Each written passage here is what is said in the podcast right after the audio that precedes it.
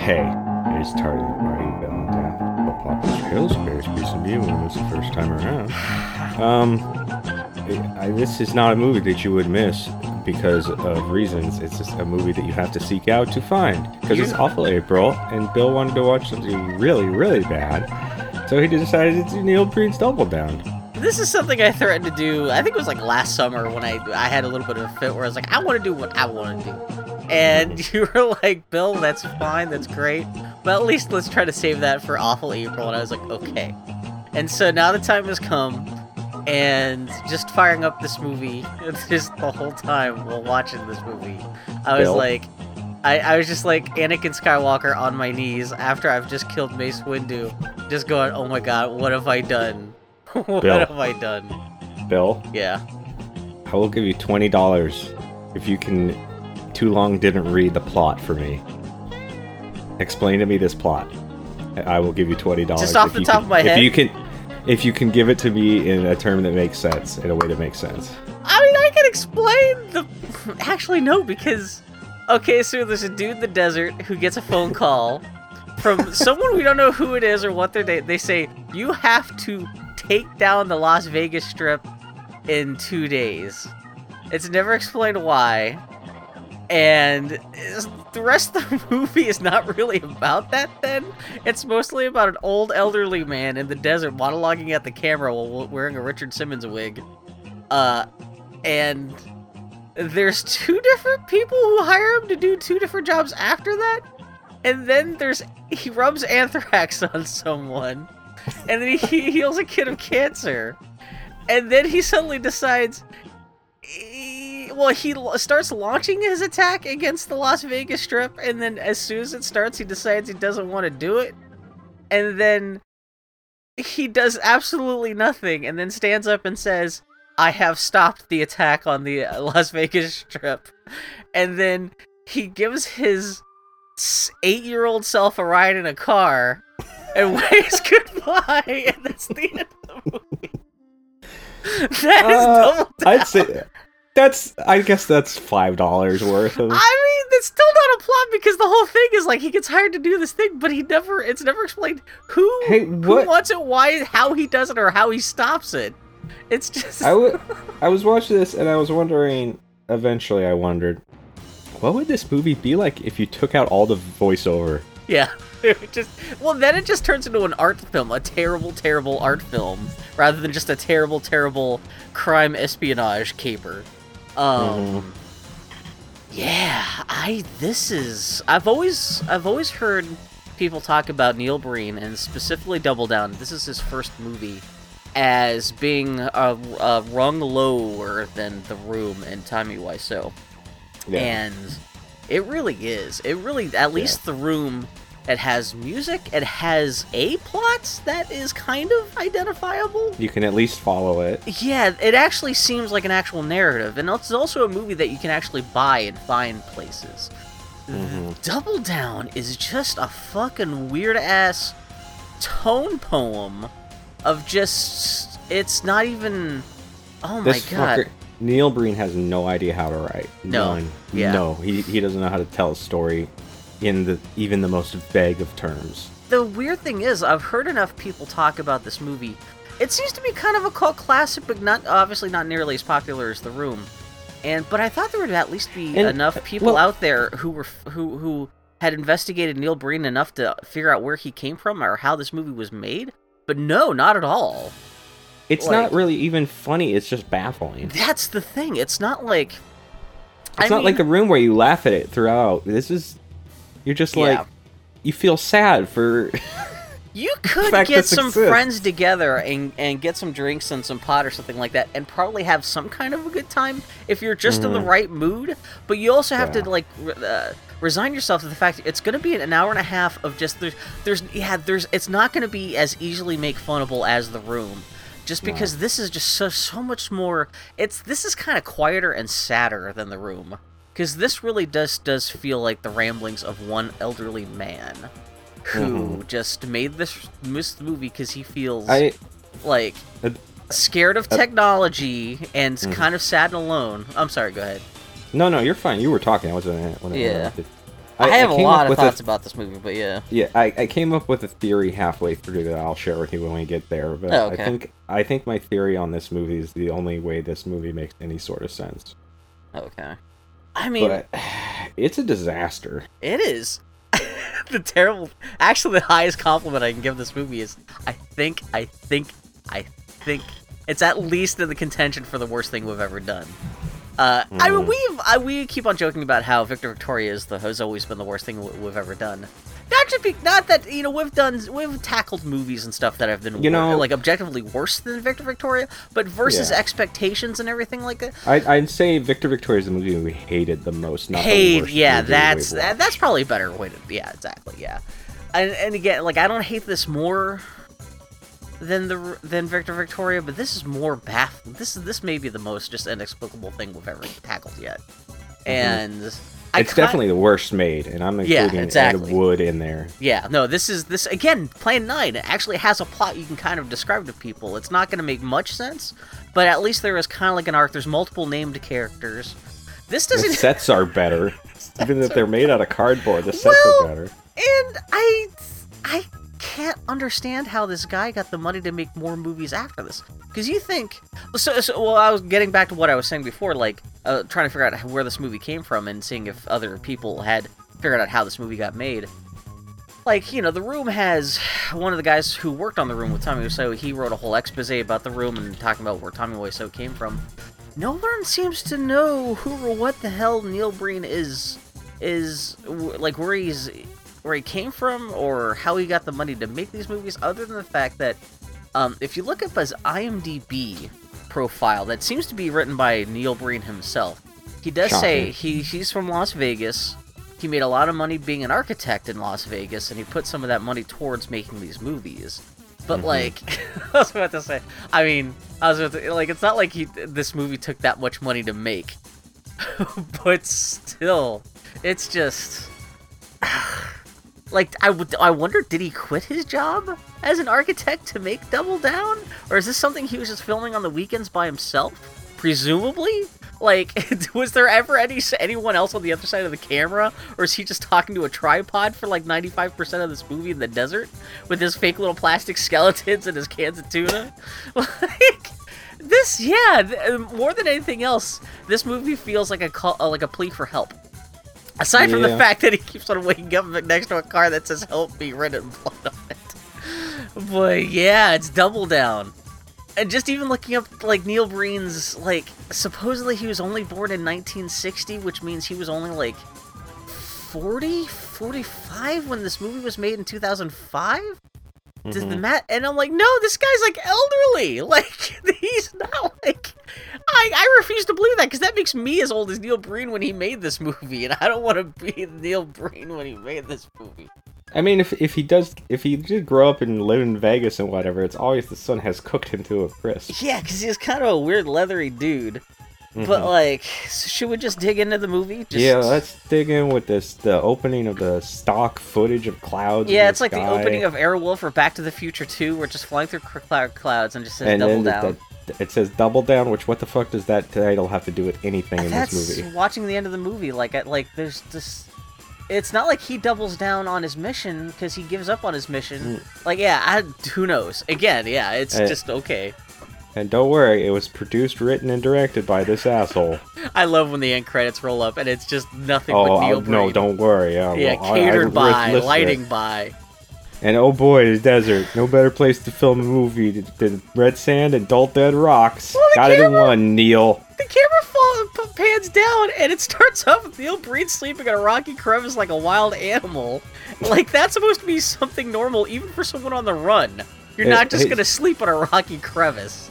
His name's Aaron Brad, but we're, he's just gonna be Neil Breen throughout never the gets- entirety of this. You know what? No one else mentions his name throughout the film, and there's no other named characters within the film. I think too. one person says Aaron at some point. You think so? Okay. Who, yeah, I think so. But uh, who, who fucking cares? He's, it's Neil Breen, and he's fucking awesome, supposedly. And um, Top oh, of his class, lots of medals as a fighter I- pilot. I took a whole page of notes just on the first 10, 10 15 minutes of this movie because the whole first 10 15 minutes there's no plot it's just him walking through the desert uh Bill. monologuing about how cool he is the whole movie. There's no plot. What are you talking about? No, but like even then, like you, we don't even get to see his car for like the first ten minutes because it's just him him walking down these rocks talking about like he's he says he he's always lived between this world and the other. What is he talking about? What he- other? He's obsessed with like split realities and pairs. Like his most recent movie, which I just came out, uh, just think came out like right around Christmas, was called Twisted Pair. Mhm. And, like I think that's a movie where he actually does play twin brothers, one of which is an alien that he's fighting, something like that. yeah. Uh, but yeah, he's simultaneously somehow the most beloved soldier slash Oh, rocket yeah, well, yeah, scientist yeah. slash computer He's- genius in the world. He's a mercenary. Yeah. Working for whoever the fuck wants to hire him, whatever country. He doesn't he doesn't care. And thrill as you watch this old man climb down some rocks awkwardly as he tells you he met the love of his life when they were both seven. Yeah. And he he was with her forever. They're getting married. Uh, no, they aren't, cause she's dead. I, you know, that's, you're, you're not getting married. That's one of the big dead. structural problems in this movie is that he keeps flipping back and forth between what like it's I guess they're supposed to be flashbacks, but the movie never makes that clear. So like yeah, he's constantly seeing the ghost of his dead fiance and or like the ghost of himself and his dead fiance when they were 7. Mhm. And yeah, this whole time, yeah, he's he's he's monologuing about how yeah he's a supercomputer genius, and but he's also always threatening to lay waste to entire cities. Well, he And- developed a way to control any computer or satellite the government has, and I guess that means he uses outdated laptops and flip phones in the middle of the desert while wearing latex gloves. Yeah, he's just sitting there. None of which, none of the computers of which are actually on as he types on them. Yeah, and they're just ancient computers, and he's like, there's one bit where he's like trying to t- uh, t- uh, type, uh, trying to use two different cell phones at the same time by randomly punching buttons into both keypads for them both. And, and yeah, uh, one of his first lines of dialogue is, "After all, I controlled access to the National Geospatial Intelligence Agency." Oh, this Ugh. over like sudden stock footage of like Skylab being put together. And but then he starts talking about how uh, he's a mercenary who takes all the money he earns from assassinating Oh, okay, people. okay, okay. Yeah. Then they, he he mentions they killed his fiance, and Yeah. he says a lot of jargon, which is basically "I'm awesome and I control. he looked everything." up some. Oh, it wasn't even Wikipedia And- back in the day. He was probably just looking up encyclopedias about like just He- like global world government infrastructure Yeah. and stuff. Yeah. He made millions of money doing what he does, but he gives it all to children's charity and the disaster relief fund. So he's a good guy, even though he sure as shit is a bioterrorist. He's That's- a really nice guy who gives to charity. That's the thing that makes him seem so schizophrenic because he's talking about how he makes this vast amount of money from assassinating people, toppling governments, and threatening the world. And he takes all that money and puts it back into charities, orphanages, and cleaning up after Hurricane Katrina. Mhm. So, like, he's simultaneously the world's biggest threat to peace, but also the biggest proponent of, like, we gotta help the children. And I have just- killed hundreds of thousands of parents and to make the children orphans so I can give them money. Exactly. He can he can help the world just by shooting himself and never getting involved with any of this. And Mhm. uh, I does he even say here? Is this when he gives? He says he's, uh, he's got orders to shut down the Las Vegas Strip for two months. Yes, but he's a good guy. He's a good guy, and it's And never explained who wants this or why it needs No, to happen. no. I don't know if it's like he- some mob bosses, like th- their wife got lost a bunch of money at the casino, so they just want revenge or what. But I don't know. oh And he's my god. and he's received bioelectrical implants to help him carry out his attacks. And okay, sure, that will never become a thing in the rest of the movie. Which is but just- whatever you think is cool, Neil, I guess. It just then there's some the stock footage of someone getting eye surgery, like LASIK, Mhm. and so he's supposed to be like part cyborg, I guess. I guess. And it's just, but he's still just like this old man who looks like Poop Deck Pappy in a Richard Simmons wig. It's nothing. Yeah. Hey, you, Oh you know how God. how even though he looked like a horrible sack of bologna, uh, Tommy Wiseau was ripped as shit. Oh yeah, no, he actually and he had that like Uh, like chiseled Neil Breen- Frankenstein face. Neil Breen likes to wear wife beaters, and he is scrawny and just awful to look at He at. looks like a sixty-year-old kindergarten teacher. Like a like like he looks like a he looks like he should have like a sundress on. He's got this Mhm. really weak chin and this beaky nose and this like obviously dyed hair that's supposed to make him look way long. Oh my! It's just Uh, so he kills white collar criminals who quote unquote escape the legal system. The fields are full of their bodies. He's a good guy. but yeah, and then it's I know that's And, the and then then his voiceover says, "I'm just a simple person." Fuck you, Neil. Your whole voiceover up to now has been about how amazing you are and how great you are at everything. Well, he's a simple person who just eats fucking tuna out of a can in triple digit heat while driving through the And- next New Mexico desert. And lives in his car, and this sloppy motherfucker spills like a whole half a can of tuna onto his lap. I appreciate that he's not total, even though the monologue makes him sound like a godlike, omnipotent motherfucker. He's just spilling wet tuna all over himself. Well, it almost drives right off the road. So I appreciate there's at least a little bit In, of fallibility. in Nevada, character. Nevada heat, his car has to smell just mwah. He's thinking about going, going out of their way to show how his car is filled to the brim with empty tuna cans. So you can imagine what he and his car smells like. Ugh, Like, could you imagine like when he like when he what goes a when he weird choice. Tuna, not even like canned soup or anything. I know. So can you imagine being the couple that he is, the newlywed couple that he tries to assassinate later, when he shows up smelling like baked rotten tuna, and he's supposed to be this this super spy assassin who can never be found and never tracked, but all I have to do is follow the cans of tuna and the stink. And al- It's also, just- he almost crashes his car because he's eating his tuna like a sloppy monster Yeah, boy. and it's great too because he's driving and it, there's like a handmade sign that says Las Vegas 23 miles and like old plastic skeleton next to the sign. It looks Mm-hmm. like it looks like a live action screenshot from The Simpsons.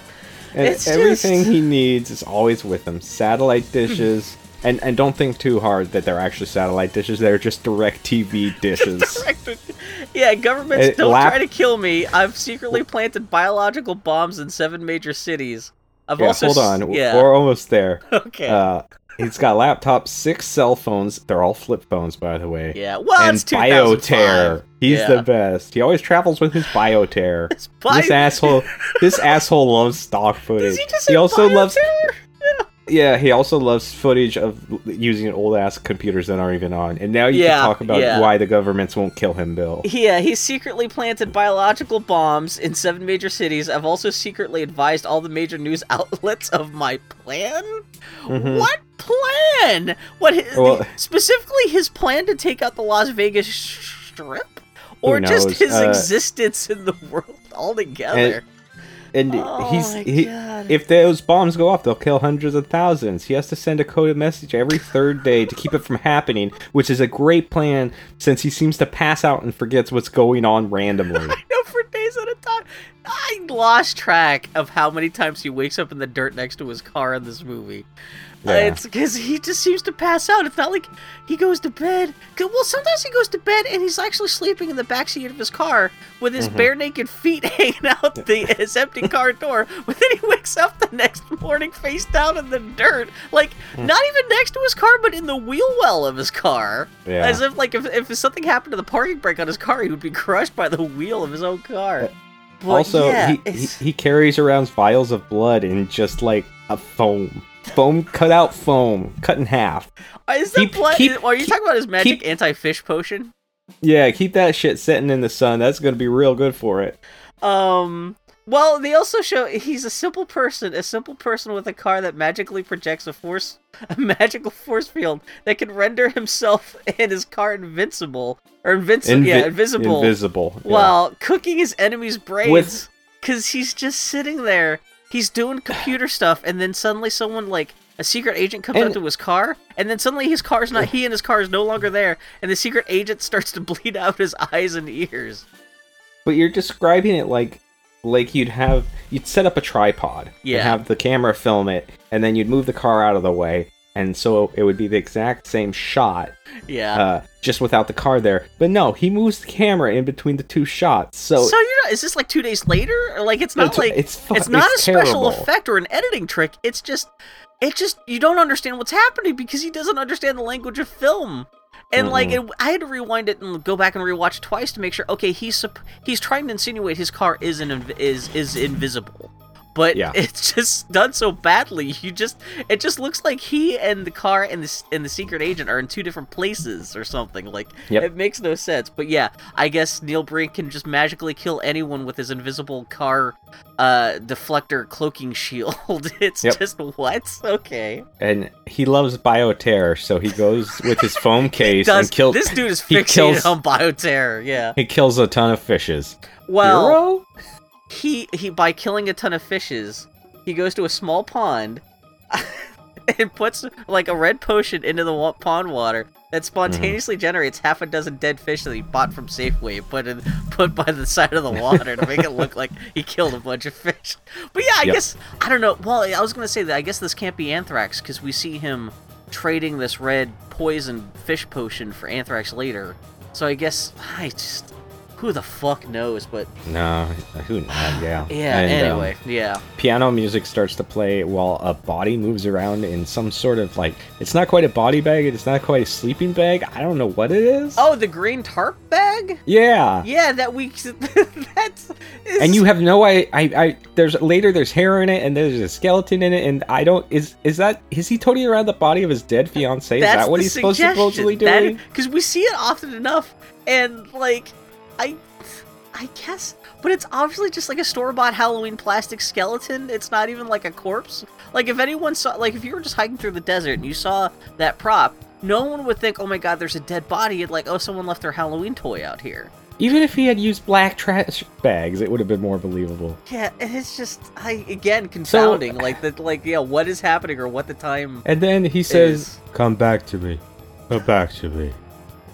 And then little kids are playing, and I guess that's supposed to him, be him and his fiance when they were kids. Again, they were in love yeah, or whatever. you would- And Neil Breen, you motherfucker, are trying to tell me that you are the same age as this lady. Uh-huh. The fuck you are. Exactly. Shut up. Well, also, these obviously modern four-year-old kids are supposed to be playing seven-year-old Neil Breen in, I guess, what would be 1967. Mhm. And also, this is. This, yeah, this in my notes. I freaked out when I realized he was only supposed to be like in his mid forties when he made this movie, which I think that's beautiful. But yeah, no, he is obviously he's I not just old enough to be that actress's uh, uh, dad. He's got to be almost old enough to be her grandfather. It's fucking hideous. In which that gets well, we're almost there anyway. But like the scene, Oh, yeah. which So, I guess is uh, a flash. I just, oh my god, this so is it's just okay. so oh, here's no. probably the best scene in the movie, and I use the the word But best. this is definitely the most remarkable scene. Just because, oh yeah, so and also oh, before we get there neil breen keeps using these shots of like from the knees down these black dress shoes and slacks walking around Yeah. i have no idea who that's supposed to be because he wears jeans and combat boots, or not combat, uh, uh, cowboy boots. cowboy boots yeah And so it's just, I, and he films it, it it feels like it's supposed to be sinister but we don't know who that is. Well, it's especially when never explained Is like intercut from uh, from footage from like an En- Encarta CD-ROM video footage of like from like 1992 of like the rock of a, of a helicopter flying over the Rocky Mountains, and it's just Mm-hmm. like what would like a, like a like a moving screensaver intercut with what I guess are supposed to be the feats of maybe more secret agents coming out to get him. I don't know, whatever. But suddenly, Yep. suddenly we're in the the the the the res- uh the yeah resort from Addams Family Reunion. hmm it's all tropical pool and shit. Yeah. and he asks his lady to be with him and get and, and asked her to marry him and they are not the same age No. and, And they're both i have fucking I have- naked. And, well, she's got a flesh-colored thong on, and I have never seen anyone. I could feel the awkwardness of her, this poor lady, in her Oh. flesh-colored thong, trying not to not let the camera get a shot of her titties and not let Neil Breen touch her too much. Um, because especially because all the like the the, the, the, the the long shots where you kind of see them from the butt cheeks up, she's positioning herself so like the camera can't see as much of her naked body as possible. Her But, like, when body it's- language It's is just she's just all clenched up and just like, yes, dear, I love you forever.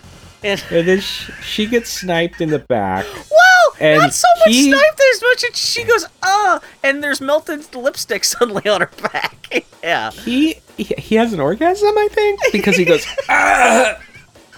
He catches her Ah. and goes, "Yeah." He doesn't say ask what's wrong or or look around to see what who shot his wife. He just goes, he just comes on her belly, as, Yeah, as the he light of her life is draining from her eyes. He literally Yeah. goes. And I. It's. and then and then This is um, not how she. Oh, and I forget. She also says, "I can't wait to be your wife." Right, before that's her last line. Because that's And- how real people talk. Is I can't wait to and- be your wife. And then her dead body floats around the pool, and this poor lady is squeezing her butt cheeks together so tight. she does not want the camera to even get a glimpse of her beehole. Because Neil Breen's like, okay, you know what, guys? Whatever film crew he had, I'm just, again, I'm wondering if it's just him and his cell phone. He's like, okay, not only gonna we're gonna have to float naked and face down in the swimming pool, but I'm gonna put the camera right where it can't help but photograph our assholes from behind as we're floating in the water. So Yep. yeah, I'm kind of wondering if And she she- super glued her butt cheeks tight. So Yeah, she doesn't. like, She doesn't want anybody to see her asshole. Not Neil though. He is happy to spread his legs floating next to her and just let everybody see, see, his see his great and puckered his- asshole, his hairless balls. Oh, it's you can just you see his his whole buffalo shot, his whole undercarriage is just. And this we're we're 16 minutes into the movie, and this is just. I mean, this actually is kind of the highlight. Why, Unfortunately, everything why did he decide to here, float flat, face down with her? Who knows? we never find out who killed her. No. Or what he's for someone so powerful he never seems to be taking revenge for. It's just he just decides to give up on life, but I guess not forever. I guess he must have like took one long breath, and as soon as that was done, he just got up and was like, "Okay, This- well, I guess I better continue with my life." This fucking Oh asshole makes Tommy Wiseau look like Laurence Olivier. That's what I'm saying. It's just like at least Tommy Wiseau had aspirations to be a filmmaker and a performer. Neil Breen, this just seems like the crazy ramblings of a crazy person. I think that's who's because just kind of talking to himself. So Like he's not worried about like at least Tommy Wiseau was kind of like thinking about the audience when he was showing his ass during the sex scene Mhm. and having sex with that poor lady's stomach. but like this is just like Neil Breen doesn't even seem to understand that other people other than himself are gonna have to watch this someday. Yeah. like that's yeah, exactly. And then he talks Oof. about how when he's asleep, he's with her. When when he's awake, oh, he's so alone. And Oh, he, that like half the he says this while he's just- sitting next to her on a hillside, hugging her. And I'd say you can barely see how barely contained her contempt for Neil is, but it's not. Yeah. She fucking can't stand this dude nuzzling against her and hate and her body She- language is all she- just like her shoulders are hunched She and it's just hates this dude. while he's all like sunburnt and fishy and flopping against her and so like oh you're my wife and she's uh yeah it is it is is the movie equivalent of just like a prom date a terrible prom date that won't stop Mhm. it's opa opa So oh my god he wakes. i'm so sorry daniel this is Oh, you know what, Bill? Don't worry. I'm gonna get you back with my next movie. god so- okay He he Oh. wakes up on the ground next to his car, which has blood on it written that says "Help me," and he's Which- he's never gonna explain that one, huh, Neil? Just just Well, especially because it happens like it's not always the same. Like it's the help me is written on the car in a couple different places in a couple different ways Mhm. throughout the movie. So it's not like he's always just waking up by the same wheel well. Yeah. Like uh, I think in the next scene, And he up, always like, acts- at the front of the car, and he always acts surprised. and he acts like it's a spooky ghost and just scuttles away. It's never explained or even hinted at. Is that him? Like, is that a call from help from himself? Is that his dead wife leaving the message? What the fuck is going on? No, it's Yeah. just. And then oh my god. and then he yeah. says he can't forget her nor forgive them for what they did to them. Hey, my Yeah, dude. they never explains Hey, my- who's them or what's. hey, yeah. my dude, you're a bioterrorist. You said it yourself. You fucking kind of had this coming. And then and and now and now thrill as you watch him change the license plate on his car. Gasp in awe as you observe And him this goes on walk into five- a rest area bathroom to change clothes. Shit yourself, enjoy as you see him drive around Las Vegas on the strip. And then, I in my notes I wrote at like at this point I was like, okay, I'm assuming this is the end of the prologue and this is the when the mo- real movie starts. Because doesn't he say something about how he's gonna have a meeting in the morning or something like something that? Something like that because he goes like he goes that. to meet then some old Yeah. man in Vegas, and the old man says, "Hey, we haven't located him yet, but he's very close, very close." He'll kill anyone anywhere to advance his terrorist goals. This is it. The- You're not. This is not an excerpt of his dialogue. This is all the exposition we have about this. Whoever like Tommy or, uh, or not Tommy Wiseau, Neil Breen's supposed to be after in this film, I guess. He's yeah. planning something big, bigger than 9/11 or any of the large catastrophes after 9/11 the public wasn't aware of. Yeah, okay, sure, there, yeah, okay. okay. Yeah. And then Neil starts telling this guy how bioweapons are the way to go, nu- not not bombs or, or nuclear bombs or whatever. He gets, okay, okay. And then he, He- asks how starts talking about yeah, nuclear bombs are a joke, and even uh, hand-to-hand combat, uh, cyber warfare can be defeated by hand-to-hand combat at any time, and this is just. And then I forgot. I think the guy also interrupts him with a moment where he says, "This is biological chemical, the worst kind." and then and then he asks Neil asks how he can help the old man. What's happening? Who are they talking about? Who is this old man? What is Neil talking about? How did he think this writing these- made any sense? Both these guys are just standing in front of a blue sky, so you can't even tell where they're at or like what their relationship to anyone else And- is. And then And it's just yeah. stock footage of Vegas and Vegas clubs happening, like dancers and shit. It's such a bad town. It's gonna get what it deserves. I yeah, I mean, I well, unless you thought like okay, we need a little bit. Of, Like, this isn't the scene where he shows some TNA or anything, right? It's No. just like random like stuff. Oh yeah, it is just like random stock footage Yeah. of the strip, just to Yeah. sh- yeah, just to say hey, this is Vegas, baby. Yep. And then Which he I think he actually says a couple times in the Yeah, he film. does. He wakes up next to his car again. Says something about preparing for the attack diversions. What? And then he You know what? I'm watching it right now, but like. Like even before he wakes up, the the the, the footage of uh the like Cirque du uh, Soleil stuff is like intercut with someone loading bullets into a gun Yeah. that we never that's, that's never seen. no. G.I. Joe will return after these messages. Las Vegas, where anything goes. Enjoy it while you can. I'm about to end it all. My name is Aaron Brand. I always thought I was doing the right thing and preparing for life. I was the first in my class in college in computer science. I joined the military and became a fighter pilot and won many medals for distinguished service. I'm now a covert agent, a mercenary, for any nation that wants to control another. I don't need much to live on anymore. I just eat tuna out of the can and live in the car. I control access to anything and everything, even from my little simple, brilliant setup. My orders from another country are to shut down the Las Vegas Strip for two months.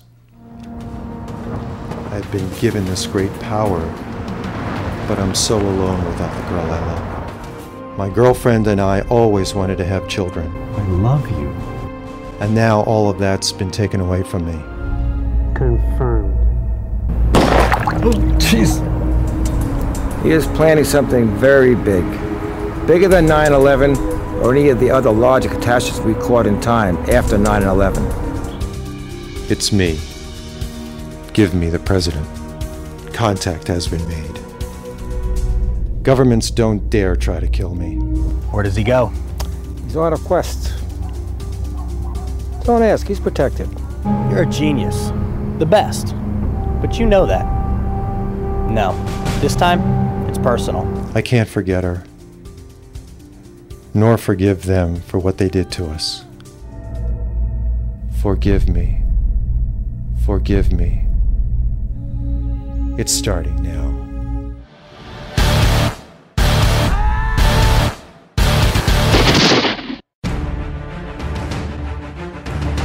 Marriage is over. Get out. I've got the package. It's a setup. No sex. Don't ask how I found you. I know everything. It broke open. Run! Holy shit, it's him! So many questions. I'm so confused. I can't go on with this. I can't go on with this. I'm an American. I'm an American. I love this country. My country. You're, you're the one. Our daughter Megan was just diagnosed with brain cancer. Oh no, I'm so sorry. An assassination. We want to kill someone.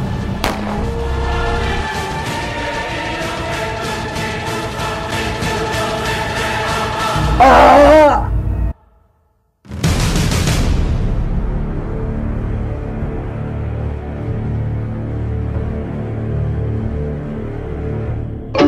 Return to Kissyford. But yeah, he wakes up the next morning. Yeah. And then and next to his car again, it says he's something about preparing for the attack diversions. And then he finds some random old man in the desert, points a gun at him, awkwardly climbs a hill away because the old man's not a threat. Old man tries to follow him, slips on a about the old man. slips on a rock, bashes his head open, except and it's all bloody except for the next scene where it's not. And then Yeah. Neil eh, says he felt drawn to him and knew and knew his spirit.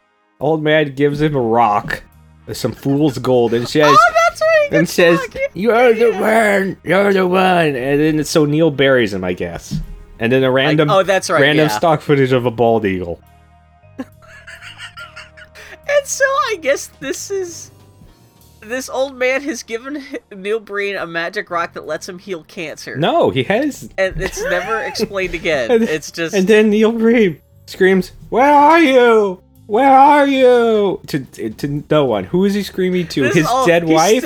She's dead, yeah, my he's dude. Still just She's dead. around the same rocky hill in the desert. Just yeah. She's in the ground and buried, I think, except for her corpse might be in that bag. But you visit her grave later in the movie. I don't know. Oh, I forgot. Yeah, because she's got like yeah. Oh my god. And then this is. he sees his parents on the shores of some pond or something. oh yeah, something. no, he actually. Well, he. Oh god. he- And then, oh, so he buries the guy. Okay, okay. Here's okay. So he buries the guy. Wakes up again. Mm-hmm. And, okay, so this is the third time he wakes up in the forward wheel well of the car. Where yeah, this is definitely different. Help me written in blood on the car. Yeah. And so this is the yeah, it's te- I guess te- technically it's the next unless is he in. Don't try to figure it out. Was that a dream with the old man? No, because he he has he the has the rock, rock. in real life. Yeah. Yeah. Okay, but yeah, he goes. He wakes up. He goes visit with. That's when he sees his actual wife's the actual dead grave. But then yeah, go go ahead with the, the parents. He sees his parents on the shores of some salt lake or some shit, and he asks Yeah, them. another water He's like, "Hey, yeah. is there a heaven?" And they basically shrug and walk off. And Neil, you made these poor old fucks walk barefoot on jagged rocks. You, oh, Yeah. you asshole.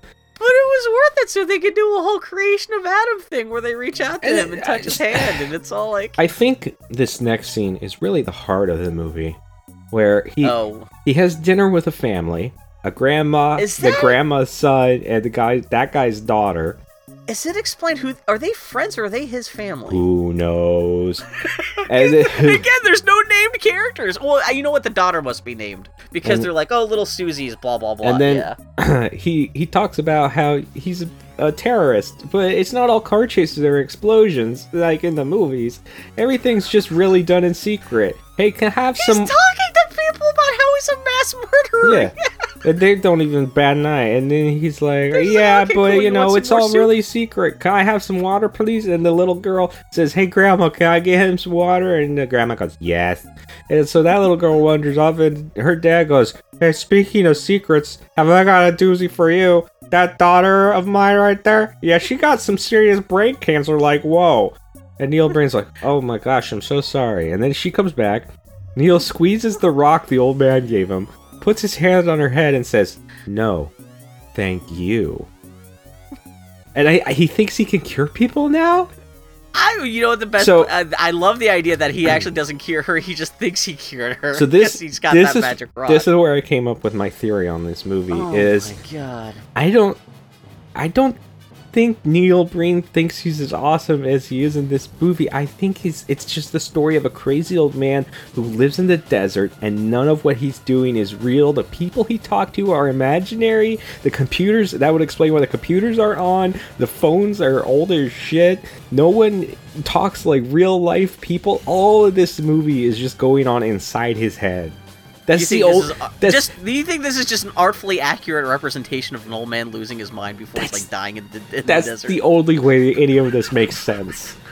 He's got he's admit. he has very bad heat stroke and schizophrenia and is just seeing shit.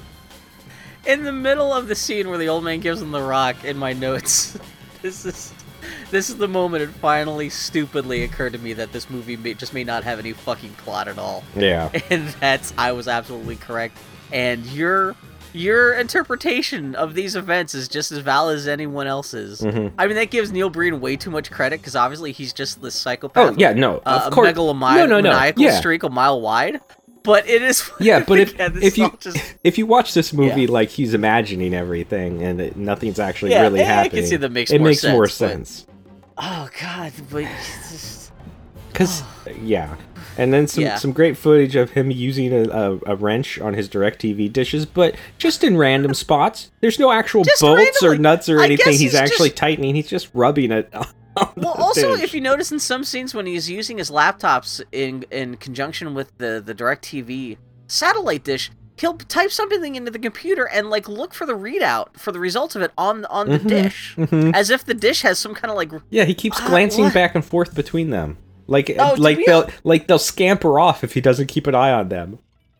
Did has he talked to his ghost of his dead wife to tell her that he just healed the kid's brain cancer? I don't remember. Maybe I might have Uh, not taken notes on that part. Yeah, because there's a scene where like yeah he he falls asleep, he dreams of his dead wife, tells her says oh yeah hey the so and so friend their daughter I I healed her brain cancer. Then he offers to bring his dead wife back to Oh, life. yeah, yeah. She freaks out. Oh yeah, no, like we're not there yet because I totally did take a note on that. So Okay. um, then he uses his uh, forty minutes into this movie. Nothing has happened. Uh, no, nothing is. ha- Yeah, we're almost halfway through the film. footage of him napping in his To be car. fair, he has healed cancer. I guess. That's not nothing. Well, we'll f- we'll see, we'll see about Oh, that. God, And yeah, this is just more footage stock of him footage of him napping on in the phone, car. just- yeah. Random things happens. He says, "It's me. Get me the president." But nothing comes from that. Two people do some sort of deal where anthrax is sold to someone, and they just Oh, yeah. they just push it off the hood of their car and dump it on the ground where it spills over. And a voiceover says, "Airborne anthrax is lethal once inhaled. Be careful." Too late for that, Bucko. They always already spilled it everywhere. And then back to Vegas stock footage. He meets two dudes in a parking lot.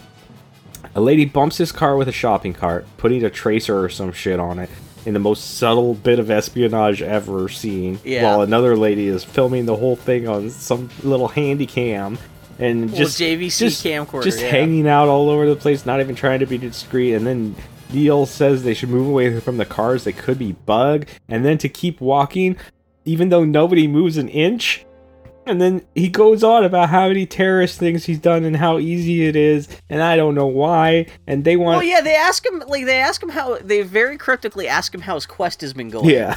and if he can assassinate someone's family for them, just so he can Well- give them a speech about how easy it is to destroy complex civic uh, civic infrastructures. Mhm. They want him to kill Yeah. someone or that person's family or loved ones, and the writing isn't clear on it. And then they all get back in the cars. The lady filming gets some red ink sprayed on her temple, and they drive off.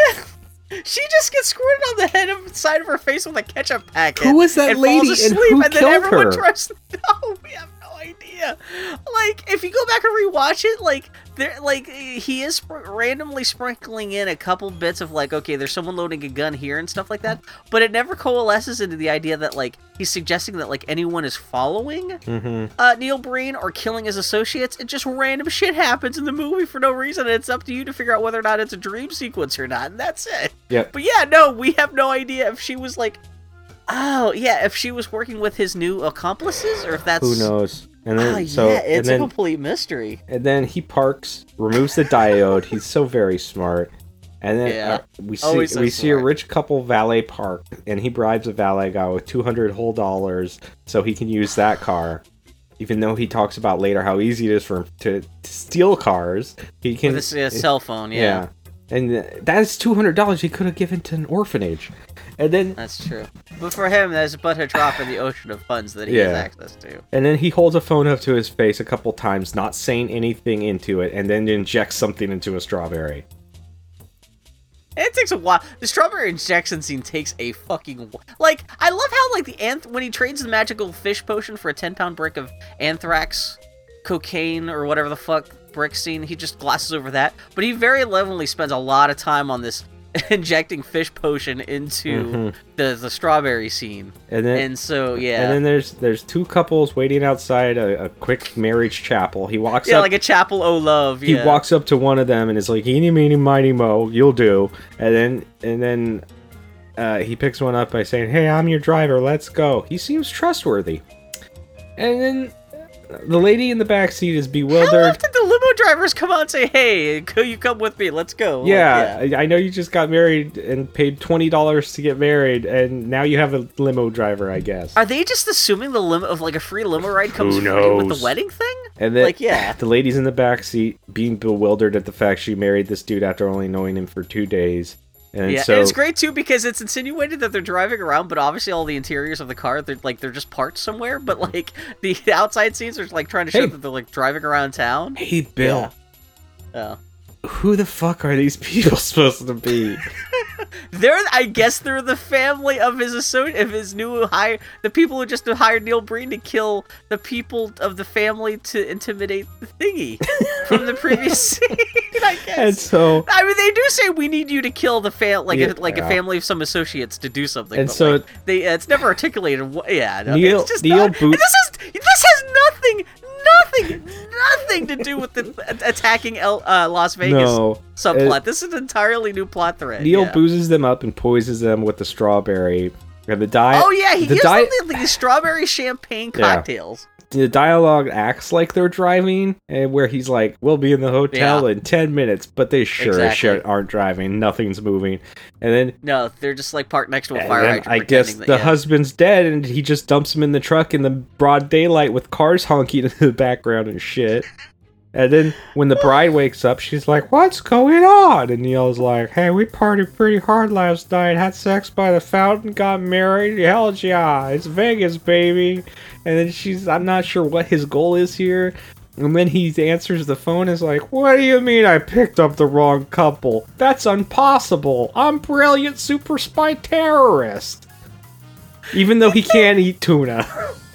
That's that's what I'm saying. Like he Neil Breen does not have a problem showing sometimes that his character is is is is, is fallible, but to the point that you're like, oh, how does he ever get work?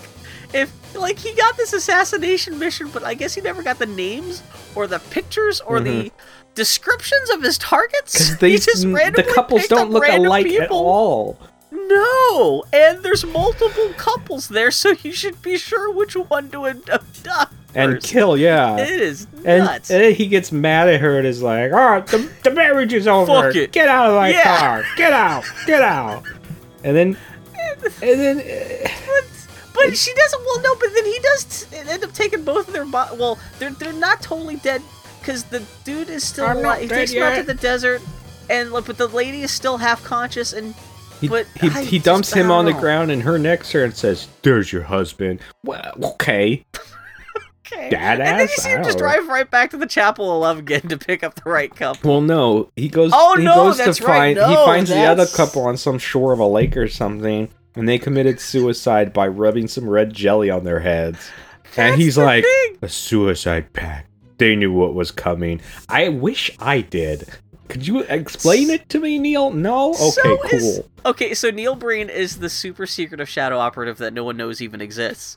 But this Mm-hmm. random married teenage couple who just got married in a chapel of love in Vegas presumably saw Neil Breen pick up the wrong couple and were so frightened that they decided to give up on life, drive out to another lake, somehow magically shoot both of themselves in the forehead while leaning against each other against a rock Mhm. before Neil Breen could do it. Yep. And it's just like what the and yeah, it's not they're not shot. They just got strawberry jam on the center of their Yep. foreheads. And then he missed. And there's no gun with them or anything No. like that. They're just dead. It's Yep. just what the fuck? So he messes around on his Oh, his turned off computer some more, takes some more naps, finds a skeleton in his sleeping bag that he knees in the jaw, runs around the desert like a grandpa. He calls up a commercial airplane to track sector 45 now. That's a very important plot point. Yeah. And then his his ghost fiance holds out her hand and says, "Forgive me, forgive me." I, is she talking to us to forgive her for Uh, being in this movie? Oh, she says, "Forgive me, forgive me, make time stand still." Hmm. Okay. Oh, that really means a thing. That changes the plot Yeah. now. And Neil says, "I have myself. I I, I ha." We're having strokes. This is No, he says, I find myself having dreams and nightmares while I sleep. Yeah, that's normally how dreams work, you asshole. You either have dreams Yeah. or nightmares. Except things have changed now because now it's dreams and nightmares, unlike anyone else on the planet. Mhm. And so he's, he wakes up and it's yeah he's been sleeping on his face in the dirt next to his car for the fourth night, night in a row now. He says he's so confused Oh and depressed, and that's what happens when you watch Double Down. And then he goes goes to the Vegas Strip and slaps half a pound of, of, of fucking powdered sugar on some random dude's arm. He well, this is also accompanying. He's got this whole monologue about how he can walk around the Sunstrip, uh, the the Vegas Strip, and no one can know who he is or what he's doing. And yeah, he just dumps like, and this this poor guy. He never again. This doesn't seem to be part of his plot of, of his attack against the Vegas Strip. Yeah. he's just attacking a random stranger by dumping then- half a pound of anthrax on his arm. And then he he's says- not even wearing gloves or anything like that. He's He like, said- it'll kill anyone Hold in five on. minutes. No, Yeah. he says once it gets airborne, it kills immediately. He'll be dead in five minutes. Hey, that's not what immediately means, you asshole. exactly yeah. And, then, and then what about you? You're the fool that slapped it on him. He's he dumps it over. It's all over his hands, and he's just he's got more of it on himself than he just got it on this random dude. Ugh. And again, this is not like an assassination target. He's just rubbing pounds of anthrax on people in public. Like what the fuck, Neil Breen? What fucked up power fantasies do you have that this is like? Oh my god! And, And then he calls He, some. he some gets on his flip phone, calls some lady who does a voiceover, and she's like, Yeah. "Oh, I haven't heard from you in a while." Mm.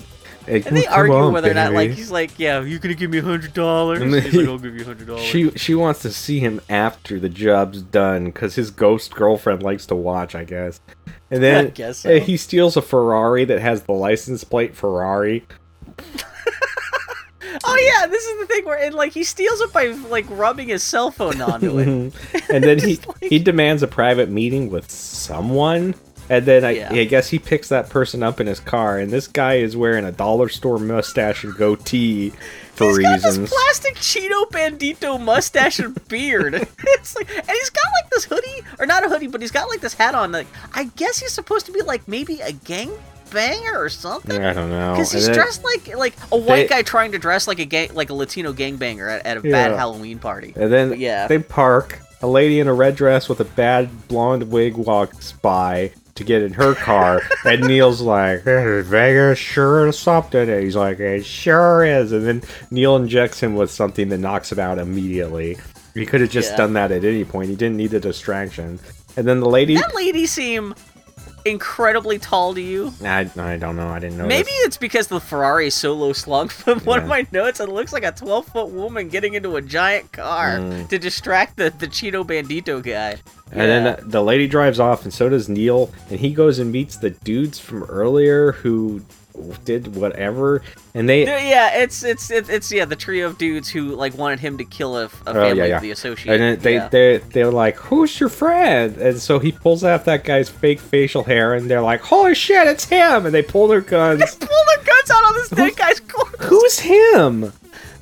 They never explain. Who is And this they're guy? scared. This guy's obviously unconscious, and they don't recognize him until Neil Breen takes off his plastic mustache. And, and Neil's like, just like- "Relax, I tranquilized him." And his Oh friends know he's with me, so I'm a marked man now.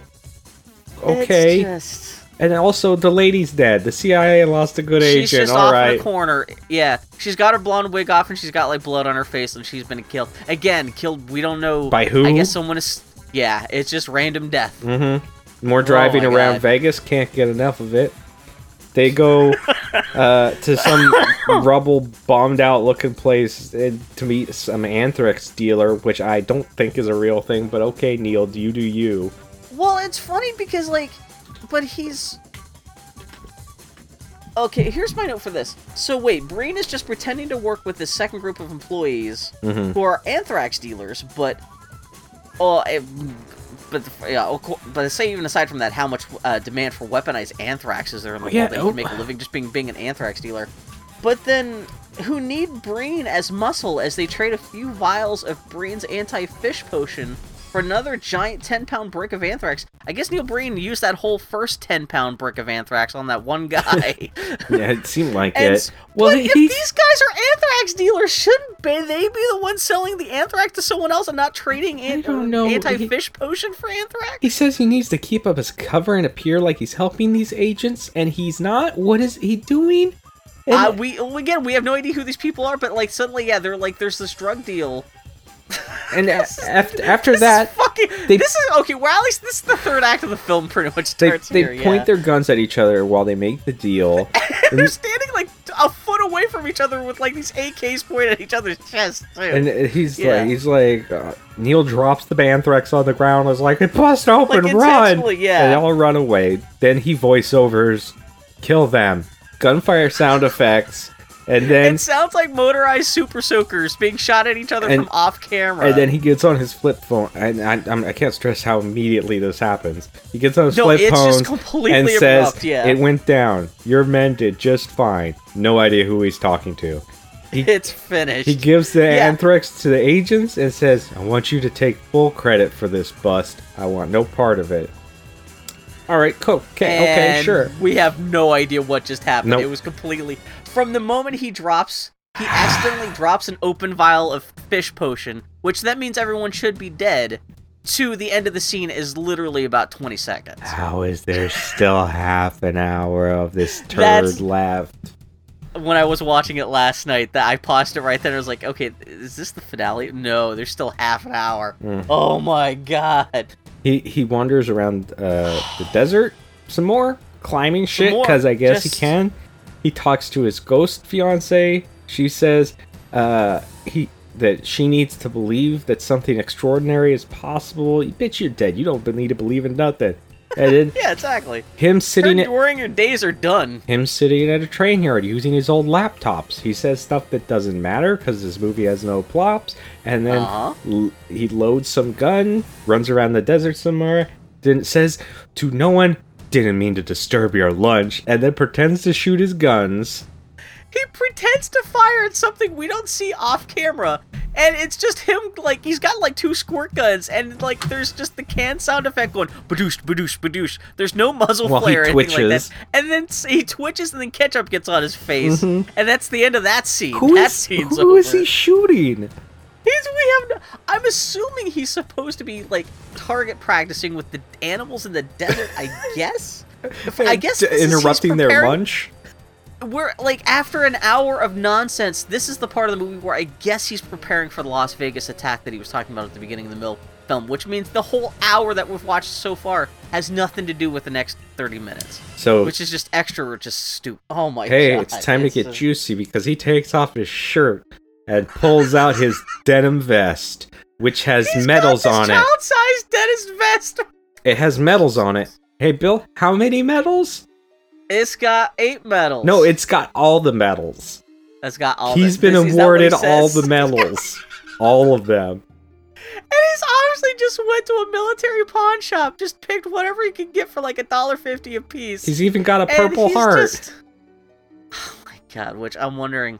I just this is just and he just stands in the desert for a while, just looking at himself. Not even looking at him because he doesn't have a mirror. He just put this is his just this is his excuse to show off to the audience how badass of a cat because he doesn't never wears this vest Ooh, again. You know, it's just well, he puts it on, covering his grandpa body, only to be shirtless again in the next scene.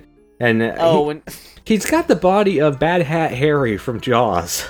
That's that's exactly that kind of thing. Like this, like the paunchy when, when Hacky skinny guys get paunchy titties. when they get elderly. Yeah, where like they, they got the little man dugs Mhm. hang- hanging down and like the the wobbly arm flob. you know that kind of shit. it's just every part of the body sounds like it should have the letter B in it because it's all everything's all flobbly wobbly wibbly wobbly. yeah.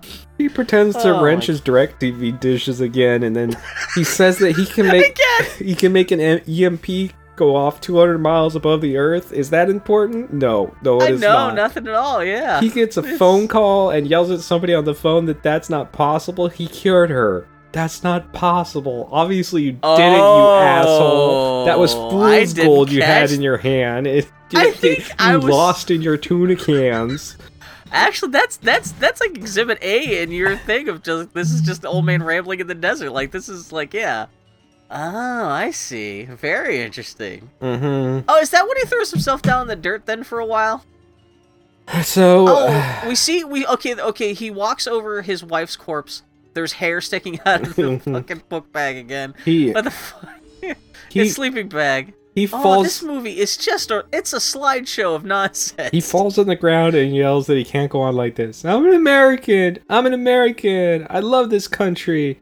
And he, I didn't he realize. I runs thought this is. he runs around the desert again while screaming. It's pathetic and hilarious. Just ah. He runs. He runs off into the sunset, right past a random plastic skeleton leg sticking out of the dirt. and we get to watch him run for like like, five Coyote. minutes. I didn't realize. I'm assuming this must be in reaction to the fact that the girl died. and He didn't actually fix her in the first place, right? I but why? Why that? Like, why he suddenly worried about like I'm an American. I love this country. Like, what? The... I, I almost kind of Well- wonder if there was a deleted scene that we're missing, but And then the, Okay. the next scene, sa- he says it's time to begin the attack. So I guess the whole scene where he screamed in the desert about being American and not being able to go on was just nothing, huh? Uh, yeah, yeah. It's just okay. I guess that was just more. Yeah, it's just, Then he drives. nothing. he drives around with his younger self in the car. Then he runs around the desert some more. And then the dead lady says, "Forgive me some more."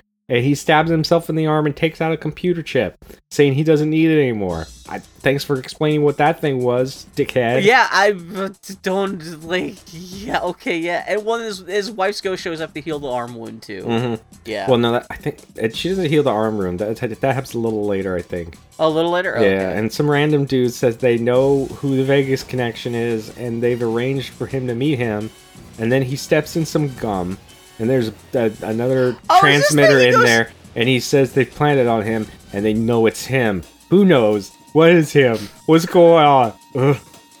And then what's with the bones in the duffel bag? Oh, this bag? is not the three guys he has the meeting with No. the next morning. This is Uh, other guys and then- who are talking about him off camera. He, What the and then he he screams, "Where are you?" some more before running I into the feel desert. like we're calling the world's worst like sports sports match, Mhm. and we're both like the game's falling apart. We're trying to keep up, and like, oh my god, Gunderson's got the field goal. What's going on? And the, then- the audience is on fire. And then he trips Oh. and hurts himself, but then his ghost wife heals him for plot. Okay, that's oh, that's what it was. More Okay, typing yeah. on dead computers, talking on the phone to someone.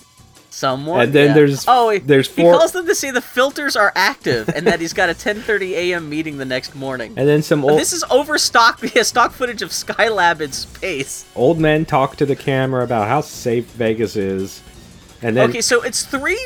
You never Four. see all three men together four in the same men, shot. four old It's- flabby fart-filled men. It's three men standing in front of an empty sky. No, it's four. There's is it four old Yeah. men? Uh, and you get to he- you hear the sound of a cheering crowd behind them, but you never see where they're at. No, It's just like we don't know if I guess I guess they're standing in the middle of the Sunset Strip. I guess I guess this is the 10:30 a.m. meeting the next morning that Neil Breen's supposed to be a part of. Yeah. I have no idea. Yep. Yeah. So Neil says that the diversions have begun. Las Vegas and the others won't know what hit them. And the newspaper headline the next day was "Bioterrorist loves America and gives to charity. He's a good guy. Hundreds of thousands dead."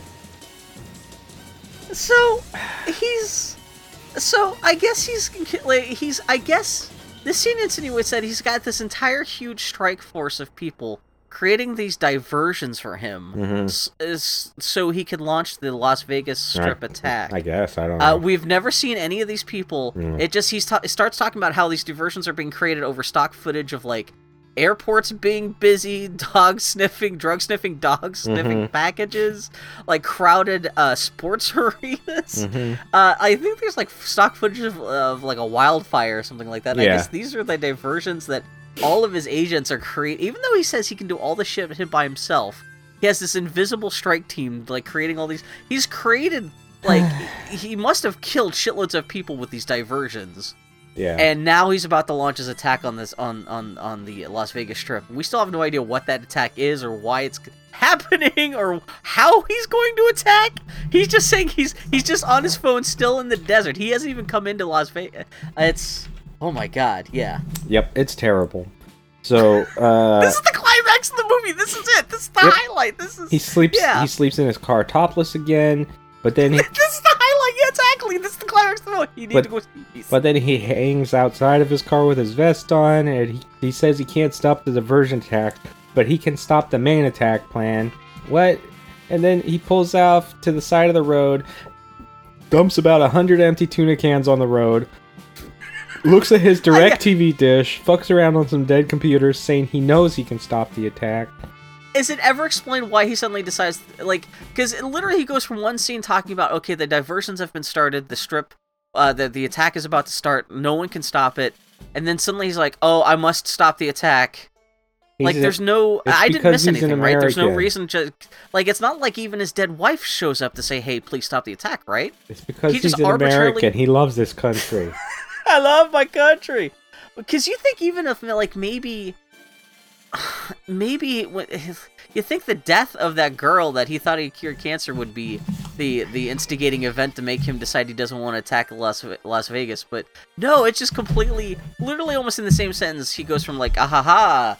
The attack will commence now to oh shit the attack will commence now I gotta stop it Yeah. but yeah um So, uh, he sets yeah he yeah he, he pulls yeah, he, pulls out holds Oh out my- three flip phones and holds them up to his face and says he's calling them simultaneously via a conference call. Hey Neil, that's not how conference calls work, Neil. Hey Neil. no you No. don't talk into three separate phones at the same time And then a bunch of old men standing around awkwardly by themselves in front of a sky background. The CIA director, the FBI director, the director of Homeland Security, and the senator. He tells them they have to do what he says to prevent a national emergency that he has created, by the way. And Yeah. and there's a shootout, I guess, with two. It just cuts suddenly cuts to uh, the survive the, the the agents that he was working with during the anthrax fish potion uh, deal like 20 minutes ago are sneaking up on a couple guys in a train yard Mhm. and shoot these guys. One guy turns on the other, pretends to shoot the other guy in the head, who pretends to fall over dead. Well, the thing I like And about is that is explained. they're sitting next to each other on this gravel in this train yard. They're both holding assault rifles, and the guy takes the time to reach behind his back, pull out a pistol so he can shoot the guy in the head with that pistol, rather than just hold up the assault rifle and shoot him with that. Yeah, I love his buddy sitting next to him. He sees the gun and he goes, "Huh?" and then, like he shoots him, and the guy goes, "Oh, I am shot," and falls over dead.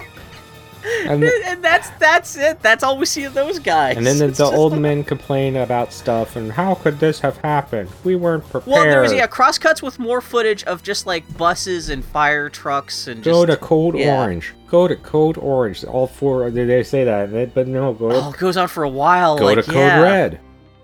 Shit is serious. And stock footage of fires, planes, people, and they say prepare to evacuate. The whole hotel's on the strip. And then the second guy pops up. Prepare to evacuate. evacuate the the hotels, on the, hotels hos- on on the the strip. Strip. Then the third guy Oh, pops up. Prepare to evacuate. the hotel on the hotels on the Las Vegas. And then the fourth guy pops up. Prepare to evacuate. The hotels. hotels what, Neil, stop it. and I love that the ho- like evacuating the hotels is the most important thing. This is also just right after like one of the guys stands up and says, "This event will force us to change the way we do things." Oh. and just And then what is what is so- happening in this movie? Neil says he's done all he can do to stop the oh. attacks, and he hopes He's that. He's literally done nothing. He's been on the phone and not talking to anyone, but now he's done and, all he can. and then he says he hopes that proves whose side he's on and that his loyalty is to his country. No, it doesn't, you asshole. You're the one behind the attack and the diversion attacks that happened before it that did Yeah. bad things. You don't get. You don't did get. nothing at all. You don't get to punch someone in the face and then say, "I was gonna stab you too, but now I'm not going to." I hope that shows what good friends we are. Yeah, he's only just proved to the world that he's a schizophrenic megalomaniac who can't be trusted by anybody with anything. Like, So then like he I finds. love. Oh What do you God. love, Bill? I just, I, I, I honestly wonder, like, how he thought this made sense to anyone outside of his own brain. Mhm. How, like, him, him, like, especially just the statement, "Oh, now you see that I am trustworthy," or whatever. Yeah. Or like, I, I like, you can see what what side I'm fighting for. Like, yeah, no, you've done this. Your character's literally done nothing during this whole climax except be on the phone, and we never even get to see what the hell. It's just, it's mystifying. It is insane. Mm-hmm. But yeah, So- go ahead. Uh, he finds his fool's gold rock in one of the hundreds of tuna cans in his car. Oh, God, that's right, And he yeah. says, They're coming for me, so I have to run. and I thought you couldn't be killed for reasons. And then he ch- Yeah. he chases his ghost lady of, and the younger version of him then both around the desert for a while. Then he picks up his ghost fiance and carries her down a kill, but then she vanishes from his arms. But then she's back in his arms again, but then she vanishes again. And then the skeleton's in a green sleeping bag, and then he says, "Remember when?" It was you. And then he smashes a laptop from 1986 with a rock and cries. And, he and it takes a while too because he does a terrible job of it too, so it goes on for a little bit too long. And then he, Yeah. he carries the ghost lady down a gravel road. His younger self beckons for him. Neil says he's sorry it had to be this way. Then he's in a car with his younger self. Then his younger self is outside the car. And then he's driving and off, leaving his younger self alone in the desert. His ghost lady holds up his her, holds his hand from the back seat where she's sitting for reasons, and then he says, "Thank you for loving me." And then he drives past the smashed computer on the side of the road, keep going into the distance, oh, says, "Forgive me, it had to be this way." Stock footage flies over Nevada hills, and the movie ends. that is a yeah, written by Neil. Well, Breen, hold on now. Neil Breen. Directed by Neil Oh. Breen, musical director Neil Breen, editor Neil Breen, director. production designer Neil Breen, production manager Neil Breen, casting Neil Breen, lighting none, makeup and hair none. Well, no shit. Locations Neil Breen, catering Neil Breen. I I, feel like if the uh, as the credits Oh, were rolling, I was expecting every word to slowly just turn into Neil Breen, Neil Breen. Neil Breen, it's just Neil Breen, a whole paragraph. Neil Breen, Neil Breen. That was uh, copyright 2005 Neil Breen. Yucko Bucko. Oh I that was cinematic diarrhea. I just I love the idea that like I love your your notion that the only real part of this movie is him driving off with his dead dead wife's skeleton in the backseat of his car while it leaves while it leaves just a wake of empty tuna cans and smashed Radio Shack equipment in his wake. Uh, like everything else before this was just a like fucking fever dream from a schizophrenic maniac. Wow. Oh my god. What the hell was that? That's uh, I The don't know. fuck was that? it was it's unexplainable. Oh, you know what? One of the last shots of the movie is the dude in the shoes. Is it? There's something to that. We might have to write Neil Breen a letter and say you may have picked up on something there. Actually, I, I don't know. I have no idea. Oh Jesus Christ! Jesus fucking Christ! And there's nothing about this movie. Like I tried to look up any trivia about this movie, and there's nothing out there. Of course And like I said, other than his IMDb page, where he just says like, "Yeah, I'm an architect and I made money and I put my money." Architect money. I wa- who wants to live in a building that Neil Breen designed? yeah. They should whoever whoever has access to those public records needs to go to Las Vegas and automatically condemn all those buildings because those people are unsafe. Yeah. Oh my was- I'm sorry, Daniel. I mean, I think we had a pretty good time talking about it, Yeah. but man, That was I did not expect that to be the gibberish it turned out to be. I, I still I do not regret having watched it, but yeah. That wasn't I a did that expect wasn't more a of- that wasn't a dumpster brand fire. That was a trash go brand fire. That wasn't even a fire. That was just an explosion of confusion. that was that was 9/11 at Studio 54. Like what the fuck just happened there? Oh Jesus. Yeah, that's I expected there to actually be more of a story. Like this is this is pretty unconventional even for a terrible movie. Yeah. Like but even by that kind of standards, this is pretty the fuck. Yeah. It's bad. What's this this John agree? Yeah. He says. He's got good timing too. You must have known that we were just finished with one of the worst movies of all time. But yeah, there's. Aww.